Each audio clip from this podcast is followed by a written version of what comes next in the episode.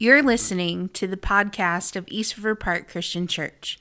If you'd like to find out more information about the church or donate to this ministry, please visit us at eastriverpark.church. We pray that this is an encouragement to you as you grow in Christ through the local church.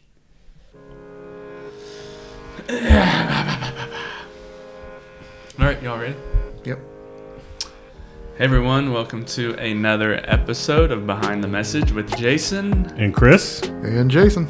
All right, all right, we have made it to week two of the giving series, um, and there was like five people in the first service on Sunday, and I thought, all right, I already lost them all. Like, but they all came to the second, um, which it was cold. I get it. But and I don't want to dismiss. I'm sure there were people. They were like, "Hey, I was in the first service. Do I not count?" You do. I'm just saying. I was there. Um, oh yeah, you were there. Were you there? Chris was keeping them ten to twenty people safe in that sanctuary. Um, it filled out a little more. I mean, not much, but like compared to right when they started. but anyways, um, all right. Well, it's been a snowy week, and um, I don't know. I there's parents online that are telling me to enjoy it, but we've got work to do, and the kids are are getting a little. They were fun the first day. Now they're they got some cabin fever. Um, so at what they were gone, they were out of school Monday, snow day Tuesday, snow day today. They're on a current two hour delay for tomorrow, and if snow does come tomorrow night, they'll be out Friday. And I know there's one person at this table that's okay with that. I'm good with that. So, anyway, so I thought just just if anyone had one, what's your favorite snow day memory as a kid? Chris, you got any? Yeah, I mean, uh, we had some friends down the road that they had like a lot of land and uh, big slopey land, you know, where Mhm. we could go. We would go over and sled and toboggan down the hill and stuff. And, uh, I think one time they even rigged up like a small motor to like pull us up the hill, so we didn't have to keep walking up. Oh yeah. Um, but I don't know. I was also when you asked you asked this question, I started thinking about it. I don't know if it's true or not, or if y'all have the same uh, recollection. But I, I felt like there was a lot more snow when I was younger, Yeah. and there was like, and, and when it did snow, there was a lot. It was like deeper. I don't, I don't know if that's true or I not. I think just feel like I think was. this is now the second podcast of 2024 that we're gonna start talking about global warming. Yeah. Everyone buckle I was in. not trying to go there. I don't know. I think you were you were hinting at that. No. Like, anyone else feel like the Earth is getting warmer than? I was just hinting at. I don't know if my memories. I do correct. remember because, I mean, we had it in Kentucky, and y'all, it came here. There was that like, 93. yeah, the big Yeah. blizzard that, That- came through. That I mean, even dumped. before then, though. I, Yeah, Yeah, there was a lot. Seemed like there was a lot more yeah. as a kid. yeah, I agree. I agree. Um, I don't know if Ted Cruz agrees, but you see, never mind. I'm not gonna get political. never mind. I'll tell you later. Um, all right, Baker, you got any good snow day memories? Um, when I was really young, we actually owned a farm. We lived on a farm, so sledding was a big thing. And then going out, we had a horse, and then we had a colt when I was a kid. Oh wow. So just watching them out playing in the snow that was pretty cool. Man, y'all have. So. I don't really have that cool of memories. um, I was. I, I think I mentioned to Baker there was, um, and I'm sure it happened here. There was an ice storm. We had. We were out for like a week, and the our house had no electricity, but our friend's house on the street did. So my family stayed with them, and we just played video games the whole week. I was a life I was lifeguarding at the time. I went to the rec center and they were like a, a shelter. I walked in for work and there's cots like in the entrance and they're like, "We don't need you. Go home." And I was like, "All right." so I played video games all week. Um, I do now that y'all mentioned that. Uh, I think in junior high or high school, my friend, my friend's family was from Henry County, Kentucky, and we went up, and uh, his dad had this old Bronco, and we would hook up a chain to the back of the Bronco with this plastic sled, and he would just drive us around this farm. like, which, uh, it was fun as a kid. Looking back on it, you're like, that could have. That's the kind of stuff that ends up on the news that you know ended up getting run over by friend's Bronco. But, anyways, snow day memories. Um, they don't make them like they used to. So, but let's keep praying that the kids go to school tomorrow and Friday. I think they need it, right? Education's important, right, Amen. Baker? Sure. Okay. All right. Well, we are looking at Philippians four.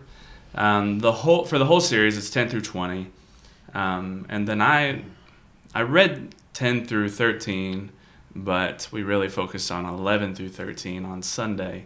So Philippians 4, 11 through thirteen, with the question, when will we be content? Um, Fortner. Yep. Why did Paul say he wasn't in need when he was sitting in prison? I think that's that kicks off in verse 11, I believe. He has learned to be content in every situation. Yeah. Um, but the key message is verse 13 that he can endure and find contentment in any situation uh, through the strength provided by God. Yeah. So basic, I mean, basically, he's not saying he doesn't have needs. He's he, there's something greater going on there, and I, Right. I probably will mention on Sunday. There's other verses talking about how people gave to his needs. So, um, yeah, something else is going on here, and and at least in a generic sense, Baker. What what is it? What does being content mean? Contentment means that my satisfaction is independent of my circumstances and completely dependent upon Christ. Uh, it's founded in our focus on the present promise of God and that He will be with us, and also founded on the future, future eternal promises, um, not focused on our temporary desires in this life. Hmm. So um, it's something that we have to learn. I don't think it's something that comes naturally. Um, at Hebrews 13:5 it says keep your life free from love of money and be content with what you have for he has said I will never leave you nor forsake you. So regardless of what we have in this life as far as earthly possessions, we have the promise from God that he will always be with us. That's good. And that Greek word I, on Sunday, I, I tried to say it, but it's, I think it's artarchus. And I think I botched it in the first service. Second service, as I'm saying it, I'm like, I think I said it better this service than the last service. but, I mean, it simply just means sufficient. And um, I, I, when I took one of my Greek classes, at Moody, I had to like record myself reading Greek and submit it for the professor. And I've always been haunted. Like, there's proof of that. Like, I'm to end up on a TikTok somewhere. Like, look at this guy try to read like Koine Greek. just can't do it at all. But um, just my dumb self trying to read it. But all right. Well, let's go through the points here. When will we be content? Point one. We will be content when we are humbled. All right, Jason Payne, first question for you. How was Paul humbled by Christ? I would first say Christ humbles him and us because uh, the way Christ humbled himself for us, uh, which you'll talk about here in a minute, Chris. Uh, but since we understand the gospel, the calling of the Christian is to humble themselves. Uh, it's 1 Peter 5, uh, 6 through 7. I think I did read this one on Sunday. Humble yourselves, therefore, under the mighty hand of God, so that at the proper time he may exalt you, casting all your anxieties on him because he cares for you. So if we ever want to be exalted, um, and I'll take that to the extreme, if we ever want to be lifted up from the eternal grave, we must humble ourselves to the point of death to self. Like we die to self, pick up our cross, and follow Christ. Um, so that that is certainly the initiation of Paul being humbled. Uh, Christ, since Christ humbled himself, Paul must humble himself, and Paul can't properly understand just the humbleness that life can bring sometimes without the lens or seeing that through the gospel. Um, which I guess will lead to your question. How is Christ our ultimate example of humbleness, Fortner? All right. Uh, we got Jesus chose to take on a human form and live among humanity. A.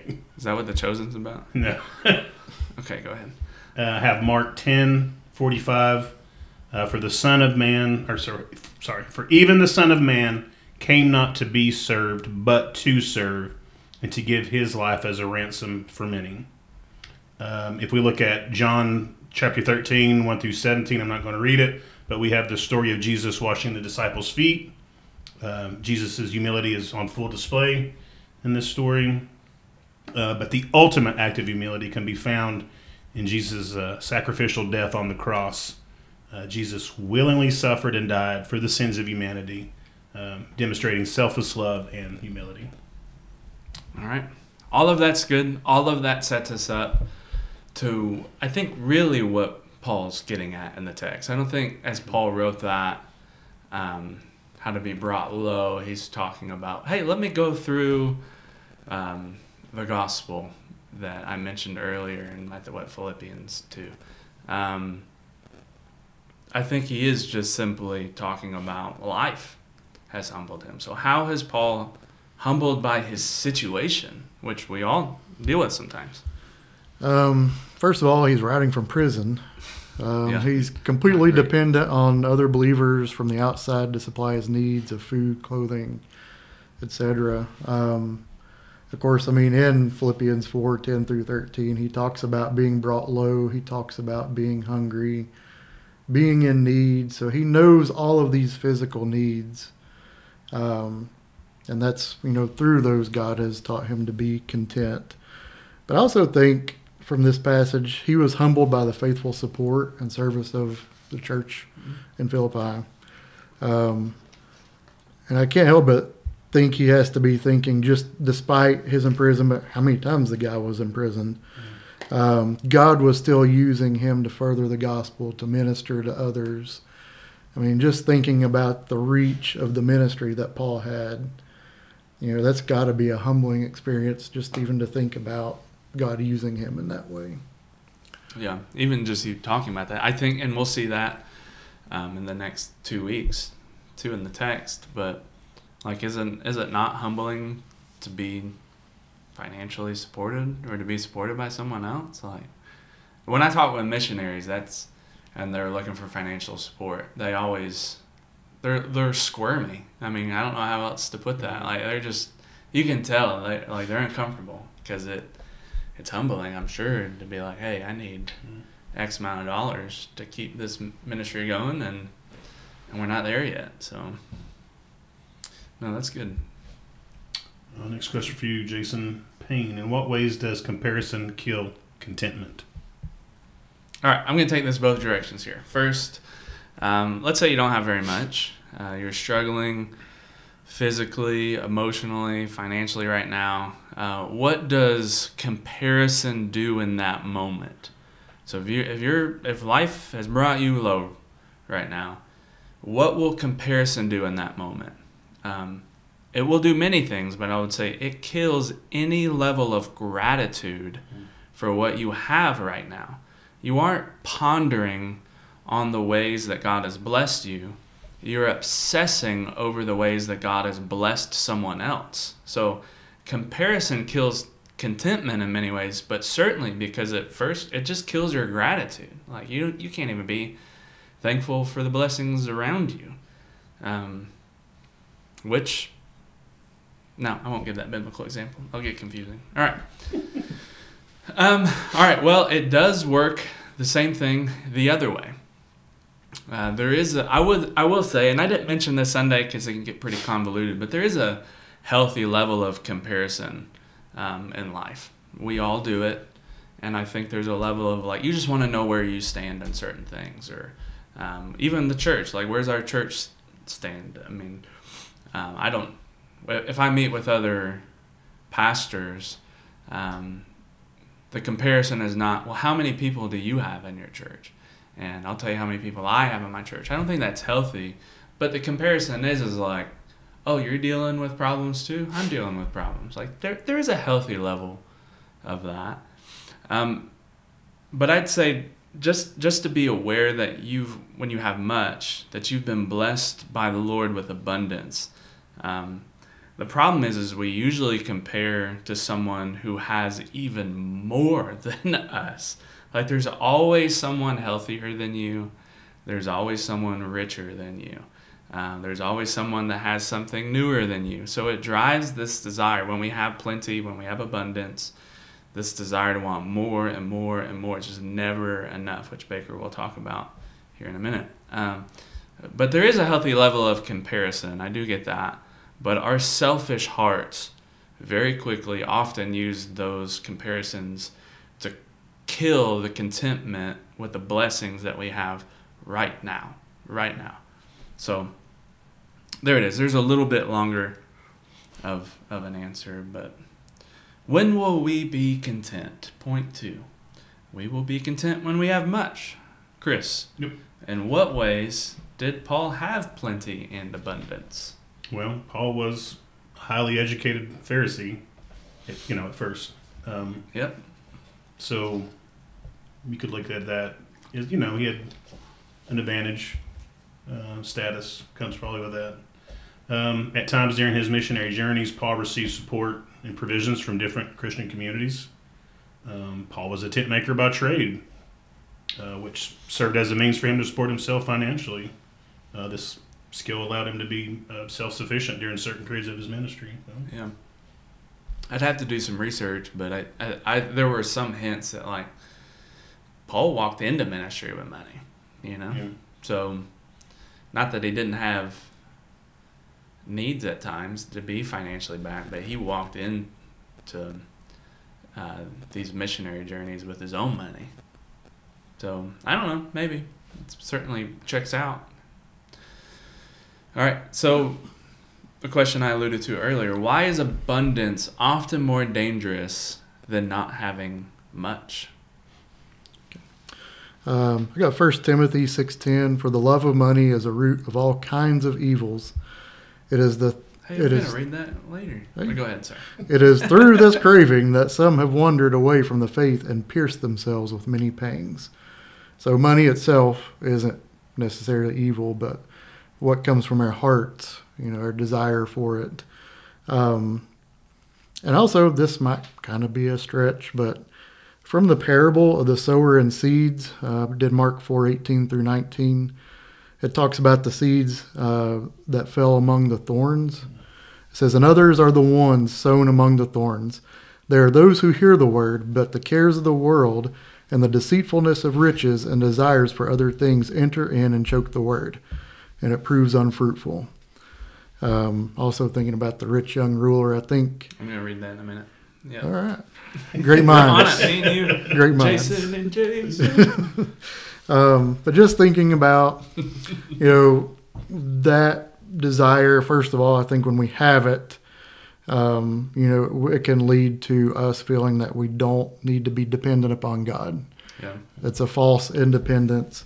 But also, you know, having some just makes us want more because that's never going to fulfill um, that spot in our lives that really only God can fulfill. Yeah. So it's only temporary. Yeah, that's that's really good. I should have now that you said that, that's a good passage to have read on Sunday. Like why is it so dangerous? Like Jesus tells you. Like he tells you it's it can choke the word out of your life. Um, so mm, all right. Uh, is it wrong to have plenty or be rich? All right, let me first say this. If you're listening to this podcast right now, you're already rich. Unless we got some of our international fans. I don't know if those are still around right now. Maybe they don't. But um, I mentioned this to Bo after the second service. We were talking about the the passage, and um, I told him like I didn't really make this point, but as Americans, for the most part, we already have much. We already have much. I mean, you got a phone, smartphone, laptop you're listening to this on. A lot of people don't have that. Um, have you eaten today? You're you got a lot more than most people. Um, all of us, there's three of us here. We drove here. Most people don't have a car at all. Chris knows what that's like sometimes, but he drove over. Lexi drove over here. Almost didn't make it, Almost. but um, I mean, just the there's just so many blessings we have in America that I, I think when we we think like what is it wrong to have plenty or be rich? We're immediately thinking of someone else. I'm like no it's probably you. Jesus the scripture's talking about us in here. We, we are incredibly materially blessed. Um, so rich rich young ruler you brought it up. Let me read it this is luke 18, starting in verse 18 a ruler asked him, Good teacher, what must I do to inherit eternal life? And Jesus said to him, Why do you call me good? No one is good except God alone. You know the commandments do not commit adultery, do not murder, do not steal, do not bear false witness, honor your father and mother. And he said, All these I've kept from my youth. And Jesus heard this. He said to him, One thing you still lack sell all that you have, distribute to the poor, and you will have treasure in heaven, and come follow me. Let me clarify um, that doesn't negate the gospel. Jesus is going after this guy's heart. He's not creating some legalistic view of what it means to come to heaven. Um, so, but when he heard these things, super sad passage, uh, the, he's, he became very sad, for he was extremely rich. Jesus, seeing that he had uh, become sad, said, How difficult it is for those who have wealth to enter the kingdom of God. It's easier for a camel to go through the eye of a needle than for a rich person to enter the kingdom of God. The plenty and the abundance, they, they numb our heart for the greatest desire, which is the all sufficient Christ. So it's dangerous because we keep, like, especially today, we keep feeding that desire until kingdom come and then find ourselves in an eternal hell. Um, and I, I heard a, a pastor talk about that, like King Solomon, after all the riches and wisdom and everything in the world, finally hit rock bottom and was like, it was all vanity and what it's worthless. Uh, you fear the Lord. And the danger today is there's enough toys and trinkets, you'll never hit rock bottom. Like, there's always something new to watch on Netflix, Disney Plus, HBO, whatever. There's always something to to numb that desire for the all sufficient Christ. And I've quoted this before. Um, I'll quote it again now and in the future, I'm sure. But Leah, C.S. Lewis, C.S. Lewis put it like this: Our desires are not the problem. Our desires are too weak. So he says this: Our desires are not too strong, but too weak. We are half-hearted creatures, fooling about with drink and sex and ambition, when infinite joy is offered us, like an ignorant child who wants to go on making mud pies in a slum because he cannot imagine what is meant by the offer of a holiday at the sea. We are far too easily pleased. So to his point is like the desire is not wrong. The desire is too weak. Hmm. So it's too temporary. All right. So all that being said, what does verse 13 really mean, Chris? Because I never got to start on the Kentucky Rockers baseball team. Yeah. Jesus did not make me a good enough baseball player. Well, you're obviously asking because I know it's shockingly that this verse can be taken out of context. um, Paul's comment is specifically referring to the ability of um, believers to endure under hardship and persecution. Uh, despite well meaning use of the words, uh, this text does not teach that a Christian is empowered to accomplish any task simply because they are saved. Um, if you look at all Philippians 4 10 through 20 describes how Christians can overcome worry and worldly desires regardless of their circumstances um, by making a powerful decision to be content. A believer can trust God to provide our true needs and not be consumed with materialism or anxiety. Uh, Paul joyfully declares his confidence that God will allow him to endure anything. Yeah, and I I didn't want to get too much into this on a Sunday. I don't think it's wrong that we use that as like that's your verse and you love that. I don't and I think it's a good verse for athletes, but if you use it in the correct context. Yeah. So it's not I can do all things through Christ who strengthens me. He's going to give me enough strength to be the best basketball player I'll ever be and beat this team. It's no, he gives you the strength when you lose to do to be content with that. Mm-hmm. He gives you the strength to sit on the bench when you feel like I'm better than whoever's playing right now. Like, can you be content with that right now? That again, we're talking about. It doesn't mean you're not trying to get better, right? But like, can you be content because you're you're content in Christ in every situation? So that's that's a really good thing, especially for athletes to think through, as long as we use that in the correct context. Um, and I certainly did not view that way when I had it on the inside of my baseball hat. hey, I was a young man. What do you do? All right, where are we at? Point three. Oh, point three. We will be content through Christ. How does Christ give us strength to be content? Um, I think it's a reminder that He is ever present with us. Um, you know, Scripture time and time again reminds us of His promises. Um, I think clinging to those and when we go through things in life.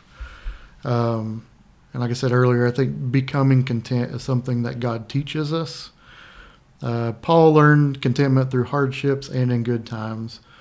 Um, you know, even thinking about things like poverty, illness, persecution, hunger, all of these things, you know, can be something really difficult to go through. But God can use those situations and His presence with us through those to teach us to become content in His presence and in His Word. Um, you know, He's He's always with us. He's never going to abandon us. So I'm not going to say it's something that's easy for us to do, mm. but um, you know, it's clinging to Him, and you know, realizing that Christ is with us and you know the Holy Spirit can speak to our hearts during those times uh, as, as a reminder that God is with us. That's good. Uh, is it wrong to work hard for a better life? So that was coming from, you know, contentment is not complacency.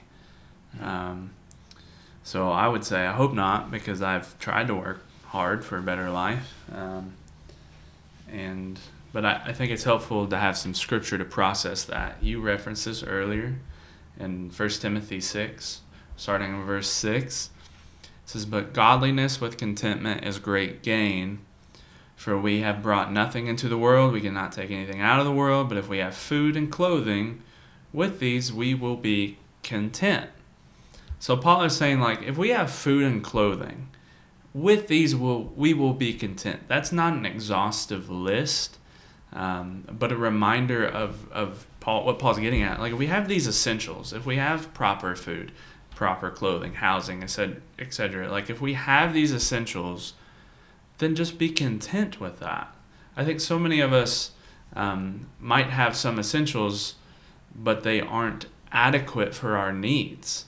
So work hard there's nothing wrong with that. Like if you're you're like I don't we you know we'd like to eat healthier as a family, and we're struggling to afford that. And I'm like I don't like work hard, hustle, make money, save money, pay off debt, work hard so you can live out verse eight with confidence. Um, so work hard for a better life. Like I wouldn't be here without people, my family in the past before me doing that they worked hard to get like so I could be where I'm at right now. Um, okay. Well, sometimes when you work hard, now not everyone, but sometimes when you work hard, you find yourself wealthier than others. All right. Or sometimes people just you just inherited that money. I don't know, but we'll talk about it. The application's still the same. but sometimes you work hard and you find yourself wealthier than others. Again, that's not a bad thing. I'm going to go back to First uh, Timothy verse 6, verse 17. It says, As for the rich in this present age, charge them not to be haughty, nor to set their hopes on the uncertainty of riches, but on God, which richly provide us with everything to enjoy. They are to do good, to be rich in good works, to be generous and ready to share, thus storing up treasure for themselves as a good foundation for their future, so that they may take hold of that which is truly life. There's a ton to talk about that in that verse, but let me just boil it like down like this. Paul doesn't say stop being rich. Okay? Um, he goes after the heart, which is exactly what Jesus does. Now, to the rich young ruler, he doesn't say, hey, stop being rich. He just says, sell what you have and give to the poor. Mm-hmm. Because that's he's going after the heart. So I'd say if you're rich, which a lot of us, again, as Americans we are, but let's just say you're extra wealthy as an American. If you're rich, then be rich in good works. If you're rich in this present age, then as hard as you work to make that money, then work harder, work more, have a more of a focus to work hard at being righteous and generous.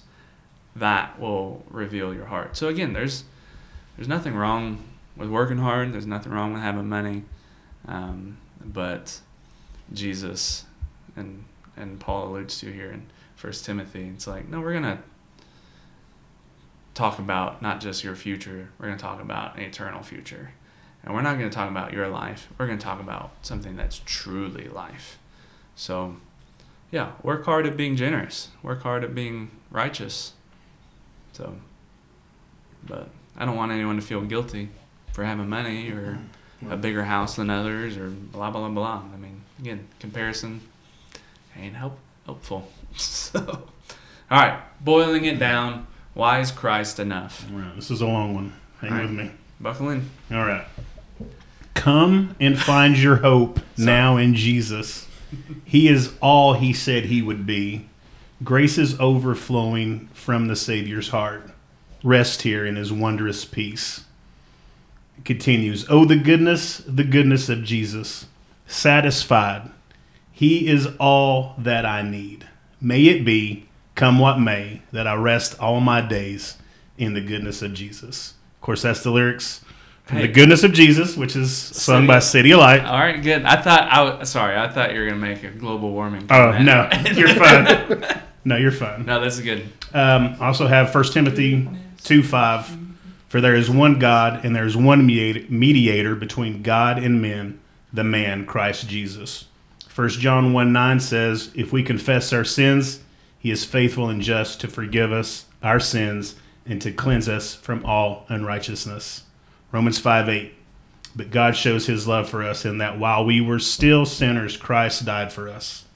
And everybody knows John 3:16, for God so loved the world that he gave his only son that whoever believes in him should not perish but have eternal life. There are many more songs, verses and stories that I could share as to why Christ is enough. But Jesus is enough to save us. Jesus is enough to provide for us. Jesus is enough to bless us, to equip us, and to strengthen us. Jesus is enough. There it is. Mic dropped. There's week four of the message summed up, summarized. So, you want to preach the last week of this it's good. Um, yeah.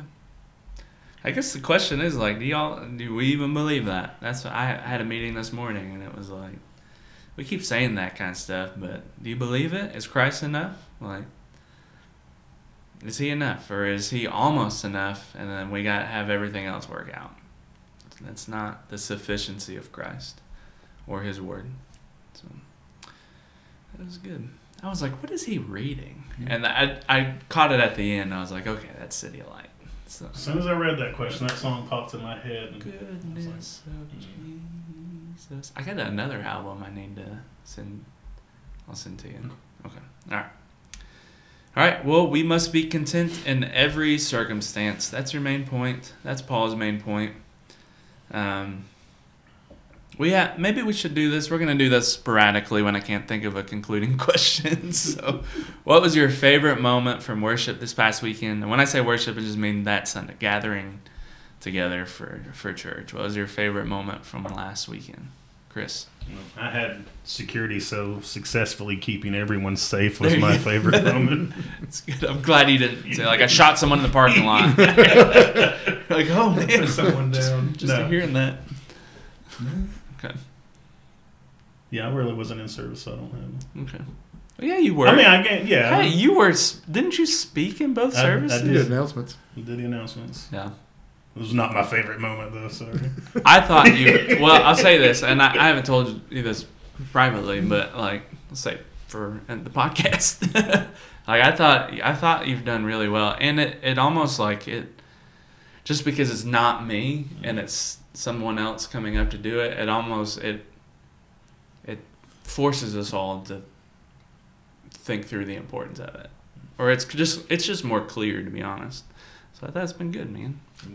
Good. All right, Baker. Favorite moment? Um, actually, at the end of the service, just knowing some people that were sick and checking on them and talking with them, and then uh, you know they check and see how Karina was. So just the fellowship of you know just making sure we're all okay and you know letting each other know we're praying for each other. Um, and then of course always, you know, one of my favorite parts is God's word. And I think this last Sunday was a big challenging message for for the church, for myself. So Yeah, I um well, you all know this, but one of the things we've intentionally tried to do Hey, by the way, remind me when this ends, remind me to tell you something about prayer in church. I forgot I should have told the elders, but it's a good thing, just so you know. Um, but I've challenged the prayer team uh, Karina brought it up. I challenged the staff, and they're like, "Look, before you leave on a Sunday, if you're comfortable, and you know, even if you're not comfortable, just try to step outside your comfort zone. It's like just talk with someone and ask how you can pray for them, and then pray with them right there. And I prayed with someone at the end of the first service, and that that's it takes a lot of initiation. Sometimes people, I mean, last week, it usually most weeks someone will come up and be like, "Hey, can you pray for me for this?" and then I can do it. But even if they don't, and I can just see how their week's going or whatever, I just ask, "Hey, can I pray with you over that right now?" And I've been turned down before, but you know, not often. I think just because it's the preacher, they don't want to say no to the preacher. But um, I just pray with them right there. And, anyways, I at the end of maybe the first service, I got done praying with someone, and I saw Isaac, our worship guy. He was in the standing in the back praying for people, and I thought that's good. I, that's what East River Park needs to be more of. Uh, we just when we gather, like you can gather online and watch a message or listen to me. You can, and we post it online, but you can't experience that of being together, praying one on one with each other. That forces the congregation to gather. So, anyways, that was a my favorite moment from this past weekend. That and Chris doing announcements. All right, who wants to pray? We're done. Oh, brother! After all that prayer talk, y'all are just yeah. You you have to like if Karina listens to this and you didn't volunteer to pray, she's gonna she's coming after you. she knows where I live. She does. All right. Dear Heavenly Father, Lord, we just thank you for this time together. We thank you for the opportunity to, to dig a little deeper into your word. Um, I just pray that you continue to teach us uh, contentment in our lives, whatever the situations may be, that we learn to cling more to you, to your promises, be more aware of your presence in our lives, Lord. And we just pray this in Jesus' name. Amen. Amen.